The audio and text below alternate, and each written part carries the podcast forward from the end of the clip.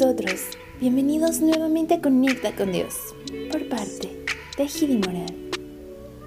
La esperanza y la fe son el motor que nos impulsa a seguir adelante y nos sostiene para seguir luchando, aun cuando las circunstancias parecen ser un poco difíciles, incluso casi imposibles, y nos ayudan a lograr nuestra meta y a cumplir nuestro propósito.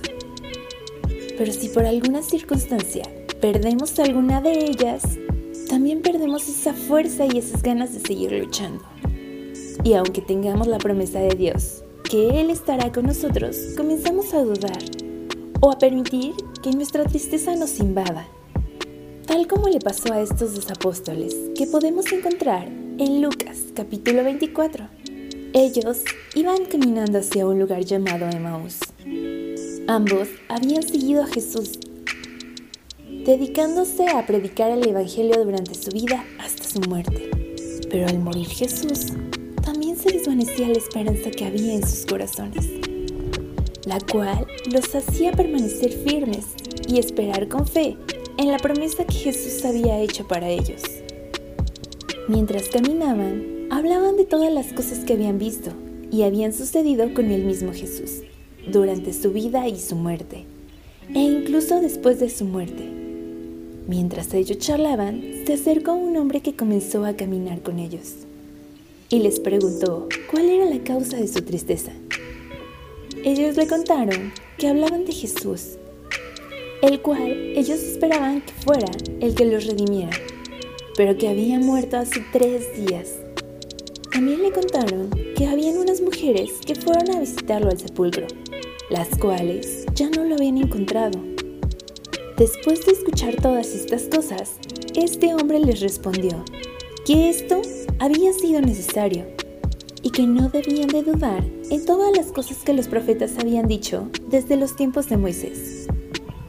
Y después de hablar estas cosas, ellos llegaron a Emmaus.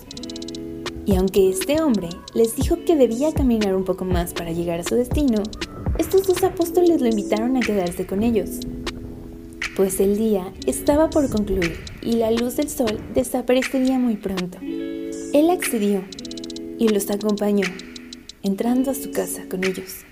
Y aconteció que estando con ellos sentados en la mesa, tomó el pan y lo bendijo, y lo partió para compartirlo con ellos. En ese momento, al ver la manera en que este hombre había hecho esto, fueron abiertos sus ojos y pudieron ver que este hombre era el Señor Jesús el cual había resucitado y ahora estaba sentado con ellos a la mesa, compartiendo el pan y hablando con ellos, reconfortándolos y aumentando su fe aún más. En algunas ocasiones nos llegamos a sentir desalentados y tristes como se sintieron ellos, cuando parece que todo está en nuestra contra y la situación se vuelve un poco desalentadora. Esto causa que lleguemos a creer que vamos solos en el camino y que aunque Dios nos envíe señales o su ayuda, no lo logremos ver, pues nos dejamos cegar por la angustia o la tristeza, así como le pasó a ellos.